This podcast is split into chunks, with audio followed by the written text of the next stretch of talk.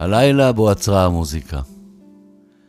הפרק הראשון בספר התה, מאת אחד בשם אה, קקוזו או קקורה, אני מקווה שאני אומר את זה נכון, נקרא כוס האנושיות.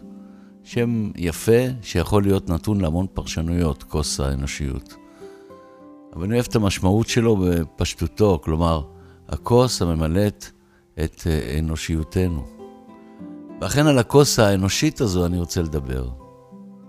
ובעיקר להתחיל בשני הגברים שנראו לי בגיל אמצע החיים, כשמסרו את הסיפור האנושי שלהם בבוקר שלמחרת האסון בהר מירון. הם סיפרו סיפור שנשמע יותר כמו עדות מצמררת ומדויקת עד כמה שאדם יכול לדייק את עצמו כשהוא נמצא בסערת נפש. לאחד מהשניים קראו מוטי והוא היה מזק"א, ולשני אלי והוא היה מאיחוד הצלה. ויגאל מוסקו מאולפן שישי שנראה בלוק החיצוני שלו הפוך מהם, כלומר, עם הכובע החילוני האחר שלו ומשקפי הפלסטיק התל אביביים, הקשיב. מוסקו יודע להוציא מאנשים את שפיץ הסיפור, בהתבוננות שלו וב voice over האנושי.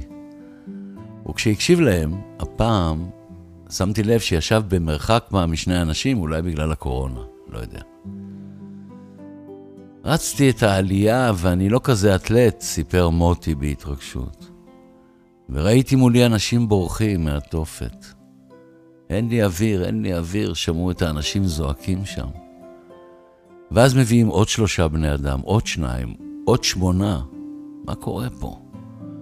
אנשים באים ליום הכי שמח שלהם בשנה, ועוברים מהמצב הקיצון להכי קיצון שיש. ואז התחלתי לפתע להבין שאני רואה גופות של אנשים. וכששמתי לב שעדיין המוזיקה באתר מנגנת ברקע, שמעתי מישהו צורח, תעצרו את המוזיקה, תעצרו את המוזיקה, כי אני מנסה להציל בן אדם. הסיפור הנורא הזה והעובדה שאני חי תמיד בתחושה שהמוזיקה היא מרפא לנפש שלנו ואסור לעצור אותה, הכניס אאוץ' כואב לתודעה שלי. וזה זרק אותי למוזיקה שנעצרה באסון ההצטופפות בפסטיבל ערד 1995. ולשיר המפורסם של דון מקלין, The Day the Music Died, היום שבו מתה המוזיקה. או איך שכולם מכירים את זה, bye bye Miss American Pie. שיר הספד על מותם בתאונת מטוס של שלושה רוקיסטים אמריקאים. אל תעצרו את המוזיקה, צעק מישהו. אבל מתברר שהיא בכלל לא נעצרה, והמשיכה לנגן, כי במקום אחר בהר, איפה שאנשים שבכלל לא ידעו על המתרחש, המשיכו לרקוד. ואחד מהשניים האלה סיפר שלפני הכל, כש, כשהכל היה עוד בסדר ולא קרס, גם הוא נסחף בריקוד בזמן ההילולה. אבל שכל השנים הוא חשש שמשהו עלול לקרות. כי מי לא שם לב לתמונות של האנשים שקופצים ורוקדים באותו קצב כמו בטרמפולינות, אבל על טריבונות מעץ. בערך כמו בקיסריה החילונית בזמן הופעה, אלא שבקיסריה הטריבונות עשויות מאבן, ויש מצב ששם זה פחות מסוכן. לך תדע. ולבסוף, זה בכלל לא קרה על הטריבונות, אלא במסדרון הצר והחלקלק, כמו בשדות תעופה צפופים, בימים שלפני הקורונה. שם, מאיזושהי סיבה, כולם החלו לקרוס כמו מגדלי דומינו אנושיים. אתם יודעים, מספרים שהשמש לא שקעה עד שרבי שמעון בר יוחאי לא סיים ללמד את תלמידיו את התורה כולה ביום פטירתו. אני חושב שרק סיפורים חזקים כאלה שמספרים מדור לדור יכולים להביא עשרות אלפי אנשים מאמינים מדי שנה למקום כזה. או למקום הזה. אז מוטי ואלי, שני אנשים מאמינים, הם גיבורים אמיתיים, כי מהשנייה שקלטו מה קורה, החלו כמו רבים שהיו שם, מתברר, לעבוד בהצלת אדם. אחד מהם סיפר על איך ראה אב מושיט את הבן שלו למישהו בחלון מעל המסדרון וצועק לו, תצילו את הילד כי אני לא יודע אם יצא מזה חי. אחר כך המצלמה של הטלוויזיה הראתה מקרוב את כל האחרי, שכלל ערימה של כובעים שבורים, משקפיים מנותצים, ניירות ובקבוקי מים מפוצצים. ואת עיניי לקט דווקא צרור מפתחות לרכב ולבית שהיה מוטל ליד השקיות. והיה ברור מזה שהאיש שלהם מעולם לא חזר הביתה. ב-18 ביולי 1995 ישבנו לאכול ארוחת ערב במלון בסדום, ואני זוכר שכשמילאנו צלחות אוכל משולחן הבופה, ראיתי את להקת משינה הנהדרת יוצאת להופעה בערד. באותה שעה עדיין לא העלה איש בדעתו את הרגעים הטרגיים שהתרחשו זמן מה אחר כך בדחיסות של אתר הרוק. ורק מאוחר יותר בלילה, כשעמדנו כמה חבר'ה והשענו מחוץ למלון, התחילו להגיע שמועות. וכמובן בלי אשמת הלהקה, שבסך הכל באה לנגן בתמימות ובאהבה לקהל הצעיר את מה שהם כינו הופעת הפרידה שלהם לפני ההתפרקות, המוזיקה נעצרה. כששלושה צעירים קדושים שבאו ליהנות ממוזיקה ומכיף, נקלעו להצטופפות ונהרגו בדחיסות באצטדיון. אוי, נאנחנו בכאב ובצער. ולמחרת, כשהייתה צריכה להיות לי הופעה עם הנטשות, כלומר עם החברים של נטשה, ו-25 אלף הכרטיסים היו מכורים כבר, לקחנו החלטה שלא ייתכן שהכל ימשיך כרגיל. החלטנו לא להופיע. אמנם היו ויכוחים, אבל בצהריים נכנסנו לוואנים העצובים והשותקים ונסענו הביתה. והפסטיבל נעצר והשנים חלפו. וככל שהילדים שהיו שם באצטדיונים של הנעורים שלהם בגרו, הכל נשאר בקצה של הסיפור אותו סוג של אסון נורא שבא מצפיפות יתר. רבי שמעון בר יוחאי, שהפך לדמות כה מרכזית ומהפנטת באירועי ל"ג בעומר, חי במאה השנייה לספירה. הוא היה תלמידו של רבי עקיבא, סמל של חוכמת תורת הסוד והקבלה. וכל העלייה המרכזית לרגל, לקברו בל"ג בעומר, נערכת ביום פטירתו. ותמיד עניין אותי למה מספרים את הילדים ביום הזה, כלומר מנהג החלקה, חלקה, אה, וזה מתברר מכיוון שרבי חיים ויטל, תלמידו של הארי, סיפר כי רבו סיפר ככה את בנו, מבחינת תספורת. לכל פתח יש פתח שמנגד, אבל לאיש אין מושג איך הכל מתחיל ואיך זה נגמר. ושימו לב כמה השנה האחרונה הייתה בעצם שנת העיסוק בהתקהלויות. ואין אור בסיפור הכל כך חשוך ועצוב הזה על 45 מאמינים, ביניהם שני זוגות אחים צעירים, או כאלה שבאו אפילו מחוץ לארץ כדי לחגוג, ונהרגו באתר. וכבר למחרת החלו להישאל באוויר האבל והפתוח, כמובן השאלות. ואני נזכרתי בסבתא שלי, רוחלה היה שמה, והיא הייתה יהודייה מאמינה, שברגעים כאלה הייתה סופקת כפיים לשמיים ואומרת ביידיש משהו שנשמע באוזניים בערך כמו ווס קנן מיר תן, משהו כזה. ווס קנן מיר טין. לא משנה שבעברית זה מה אפשר לעשות. מין ביטוי לייאוש קדום בנסיבות האלה.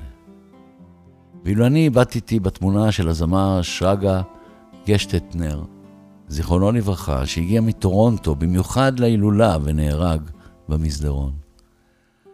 זמרים תמיד מביטים בעיניים של זמרים אחרים לחפש משהו. באמת. זו תכונה כזאת. כוס האנושיות שלנו תמונה תמיד בין העובדות היבשות. ולפני שהכל קרה, בעצם תכננתי לכתוב טור אחר בכלל, אולי משהו על חוסר באורך רוח, אולי על פאנצ'ר שחטפתי בגלגל האחורי של האופניים יום קודם בעיר. אבל הנה כבר יום שלישי, יום ההורדה של הטור לדפוס, ואני מנסה לסדר את המילים, אבל הן תמיד קטנות וחלשות מדי למול הטרגדיה הנוראית. ומה שמעניין זה שכל מי שלא הולכים להילולה הזאת, קוראים כל השנים למחרת היום ידיעה קטנה בעיתונים החילוניים, שבהילולת רבי שמעון בר יוחאי השתתפו אלפים וזהו. ואכן באמת אין לנו מושג איך זה נראה ומה הולך שם. רק שהפעם ראינו גם ראינו ונחשפנו. ושמתי לב עוד שהדמעות לא היו מפלות. וכולם בכו עם אביגדור חיות, האב שאיבד את בנו, עם אמסלם המרגש הזה שהציל ילד שדיבר רק יידיש, ולא יכול היה להודות לו. ועם השוטר האלמוני שנראה בטלוויזיה כשהוא נושא ילד שהציל על כתפיו, וכמובן עוד סיפורים קורעי לב. היי, תכפתר את החולצה שלך, אמר לי מישהו ששם לב שדילגתי כפתור, אולי מרוב שמלאה כבר כוס האנושיות. אחר כך שמתי באוזניים את האיירפודס, עליתי על אופניי והתחלתי לרכב. והכי מוזר, שלא הצלחתי בכלל ללחוץ על כפתור הספוטיפיי, כמו שאני רגיל לעשות. כי כל הזמן הדהדה לי הצעקה הנוראית, תעצרו את המוזיקה, תעצרו את המוזיקה. זאת שלא נעצרה. הלילה בו עצרה המוזיקה, שלא נדע עוד צער. הרבה בריאות ושבת שלום. שלמה ארצי.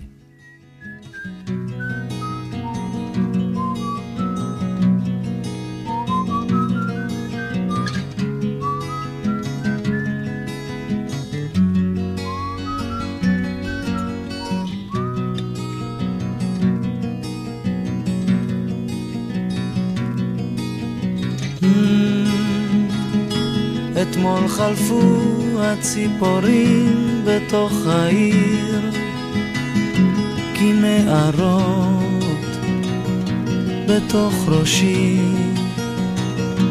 אל תכעסי עליי בגלל שמות רבים אותם אמרתי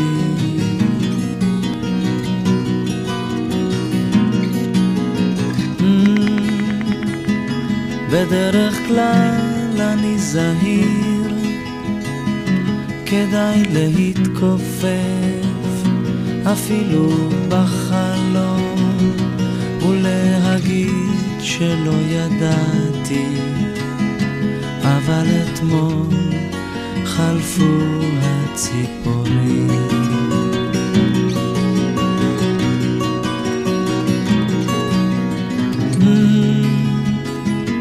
אתמול חלפו הפרשים בתוך ראשך, ידך הייתה כמו סכין, איני כועס עכשיו בגלל שמות רבים שלא ידעתי.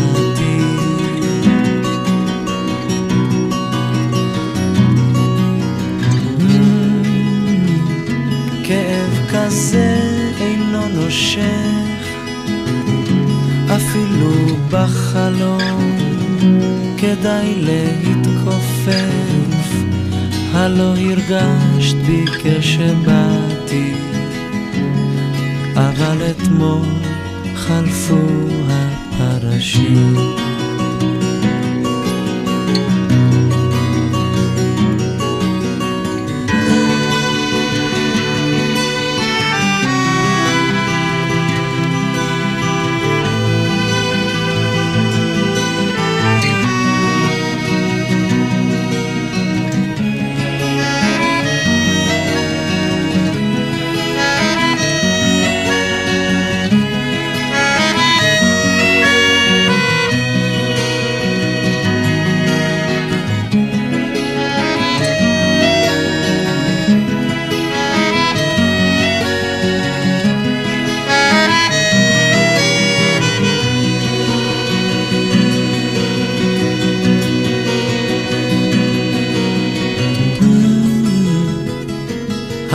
חלפו העננים מעל העיר כמו נוצות של מלאכים ולא כעסנו עוד בגלל החלומות שלא אמרנו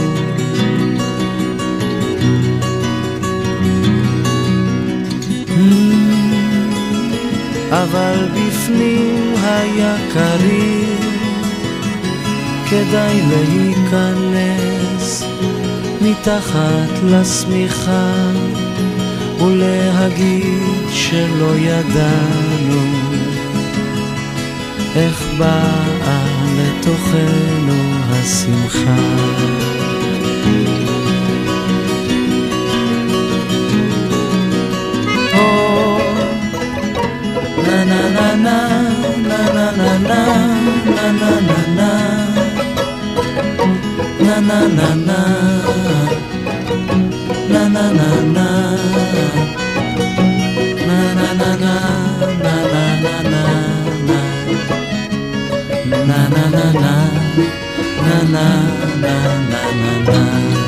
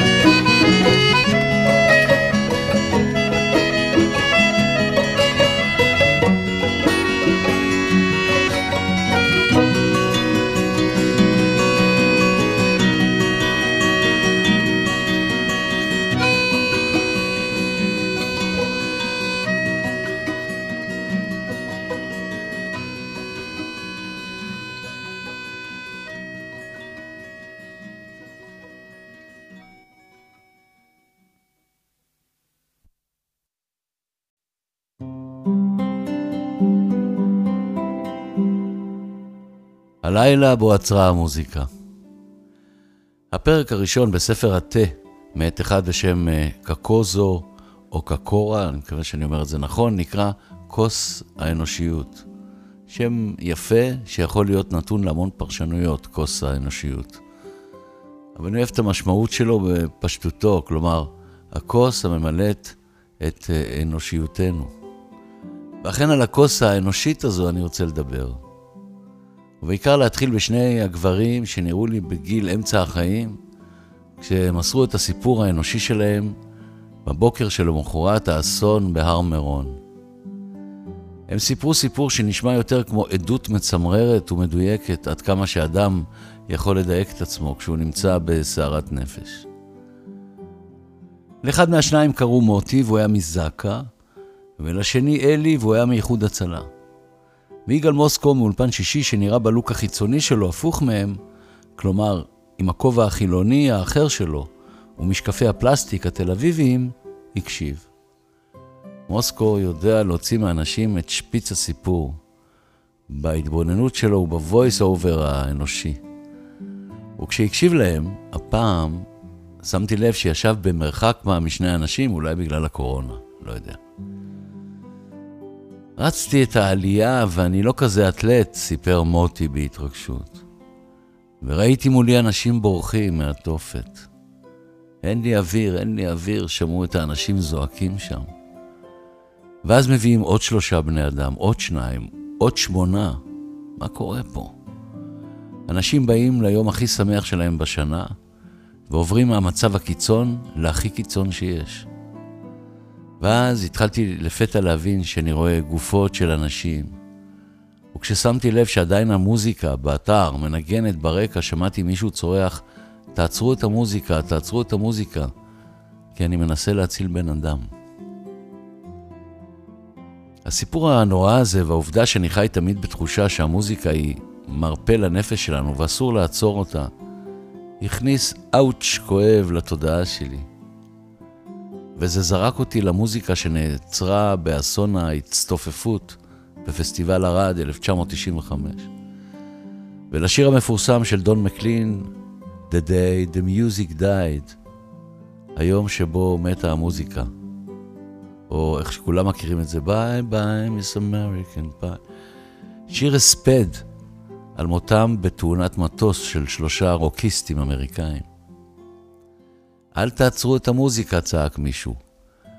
אבל מתברר שהיא בכלל לא נעצרה, והמשיכה לנגן, כי במקום אחר בהר, איפה שאנשים שבכלל לא ידעו על המתרחש, המשיכו לרקוד. ואחד מהשניים האלה סיפר שלפני הכל, כש, כשהכל היה עוד בסדר ולא קרס, גם הוא נסחף בריקוד בזמן ההילולה. אבל שכל השנים הוא חשש שמשהו עלול לקרות. כי מי לא שם לב לתמונות של האנשים שקופצים ורוקדים באותו קצב כמו בטרמפולינות, אבל על טריבונות מעץ. בערך כמו בקיסריה החילונית בזמן הופעה, אלא שבקיסריה הטריבונות עשויות מאבן, ויש מצב ששם זה פחות מסוכן. לך תדע. ולבסוף, זה בכלל לא קרה הטריבונות, אלא במסדרון הצר והחלקלק, כמו בשדות תעופה צפופים, בימים שלפני הקורונה. שם, מאיזושהי סיבה, כולם החלו לקרוס כמו מגדלי דומינו אנושיים. אתם יודעים, מספרים שהשמש לא שקע עד שרבי שמעון בר יוחאי לא סיים ללמד את תלמידיו את התורה כולה ביום פטירתו. אני חושב שרק סיפורים חזקים כאלה שמספרים מדור לדור, יכולים להביא עשרות אלפי אנשים מאמינים מדי שנה למקום כזה, או למקום הזה.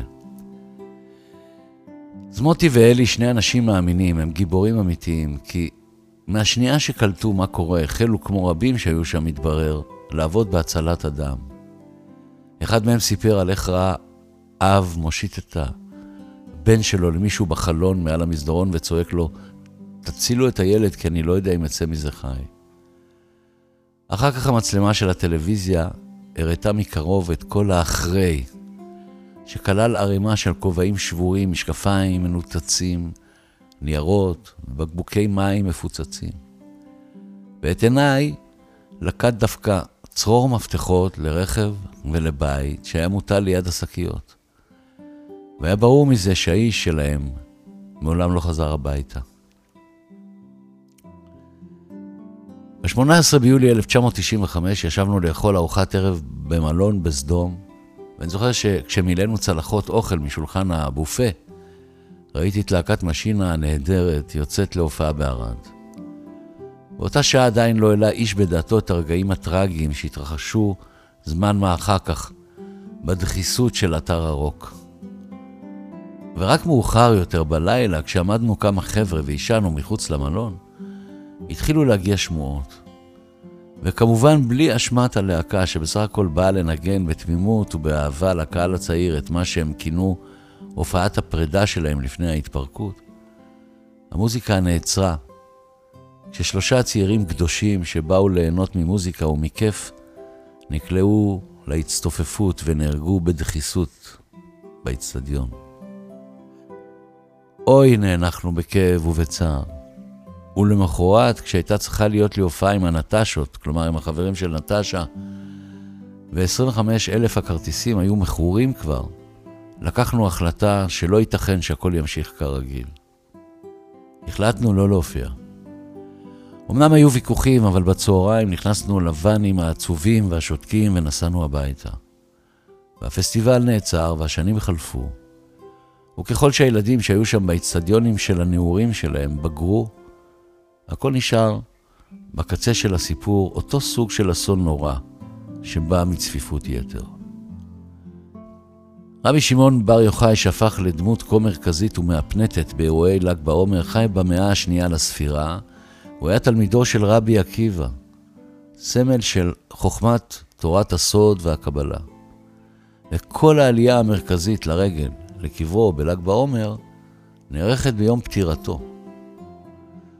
ותמיד עניין אותי למה מספרים את הילדים ביום הזה, כלומר מנהג החלקה, חלקה, אה, וזה מתברר מכיוון שרבי חיים ויטל, תלמידו של הארי, סיפר כי רבו סיפר ככה את בנו, מבחינת תספורת. לכל פתח יש פתח שמנגד, אבל לאיש אין מושג איך הכל מתחיל ואיך זה נגמר. ושימו לב כמה השנה האחרונה הייתה בעצם שנת העיסוק בהתקהלויות. ואין אור בסיפור הכל כך חשוך ועצוב הזה על 45 מאמינים, ביניהם שני זוגות אחים צעירים, או כאלה שבאו אפילו מחוץ לארץ כדי לחגוג, ונהרגו באתר. וכבר למחרת החלו להישאל באוויר האבל והפתוח, כמובן השאלות. ואני נזכרתי בסבתא שלי, רוחלה היה שמה, והיא הייתה יהודייה מאמינה, שברגעים כאלה הייתה סופקת כפיים לשמיים ואומרת ביידיש משהו שנשמע באוזניים בערך כמו ווס קנן מיר תן, משהו כזה. ווס קנן מיר טין, תן. לא משנה שבעברית זה מה אפשר לעשות. מין ביטוי לייאוש קדום בנסיבות האלה. ואילו אני איבדתי בתמונה של הזמר שרגא גשטטנר, זיכרונו לברכה, שהגיע מטורונטו במיוחד להילולה ונהרג במסדרון. זמרים תמיד מביטים בעיניים של זמרים אחרים לחפש משהו. באמת. זו תכונה כזאת. כוס האנושיות שלנו תמונה תמיד בין העובדות היבשות. ולפני שהכל קרה, בעצם תכננתי לכתוב טור אחר בכלל, אולי משהו על חוסר באורך רוח, אולי על פאנצ'ר שחטפתי בגלגל האחורי של האופניים יום קודם בעיר. אבל הנה כבר יום שלישי, יום ההורדה של הטור לדפוס, ואני מנסה לסדר את המילים, אבל הן תמיד קטנות וחלשות מדי למול הטרגדיה הנוראית. ומה שמעניין זה שכל מי שלא הולכים להילולה הזאת, קוראים כל השנים למחרת היום ידיעה קטנה בעיתונים החילוניים, שבהילולת רבי שמעון בר יוחאי השתתפו אלפים וזהו. ואכן באמת אין לנו מושג איך זה נראה ומה הולך שם. רק שהפעם ראינו גם ראינו ונחשפנו. ושמתי לב עוד שהדמעות לא היו מפלות. וכולם בכו עם אביגדור חיות, האב שאיבד את בנו, עם אמסלם המרגש הזה שהציל ילד שדיבר רק יידיש, ולא יכול היה להודות לו. ועם השוטר האלמוני שנראה בטלוויזיה כשהוא נושא ילד שהציל על כתפיו. וכמובן עוד סיפורים קורעי לב. היי, hey, תכפתר את החולצה שלך, אמר לי מישהו ששם לב שדילגתי כפתור. אולי מרוב שמלאה כבר כוס האנושיות. אחר כך שמתי באוזניים את האיירפודס, עליתי על אופניי והתחלתי לרכב. והכי מוזר, שלא הצלחתי בכלל ללחוץ על כפתור הספוטיפיי, כמו שאני רגיל לעשות. כי כל הזמן הדהדה לי הצעקה הנוראית, תעצרו את המוזיקה, תעצרו את המוזיקה. זאת שלא נעצרה. הלילה בו עצרה המוזיקה, שלא נדע עוד צער. הרבה בריאות ושבת שלום. שלמה ארצי.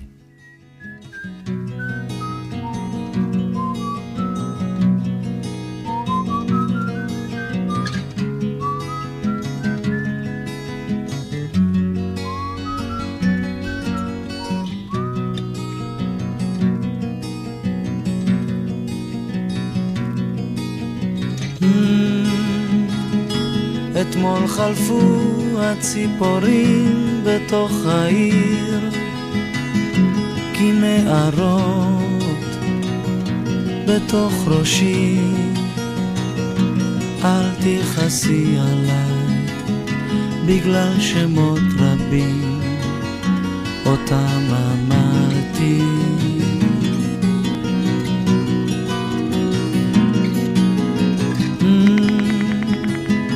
בדרך כלל אני זהיר, כדאי להתכופף אפילו בחלום ולהגיד שלא ידעתי, אבל אתמול חלפו הציפורים.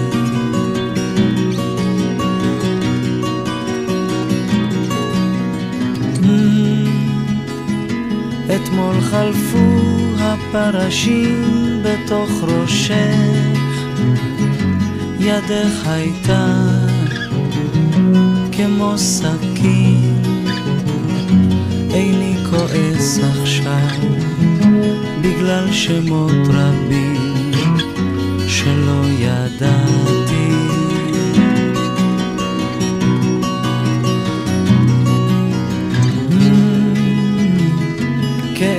הזה אינו נושך, אפילו בחלום כדאי להתכופף, הלא הרגשת בי כשבאתי, אבל אתמול חלפו הפרשים.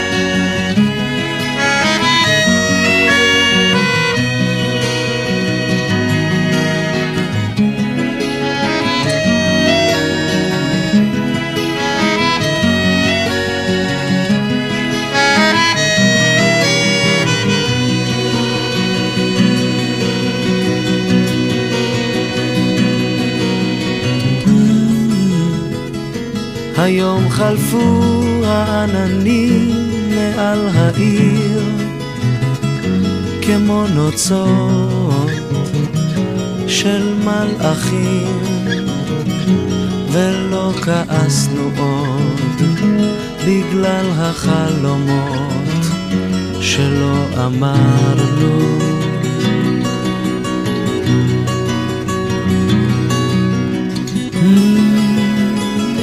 אבל בפנים היה קריר, כדאי להיכנס מתחת לשמיכה ולהגיד שלא ידענו איך באה לתוכנו השמחה.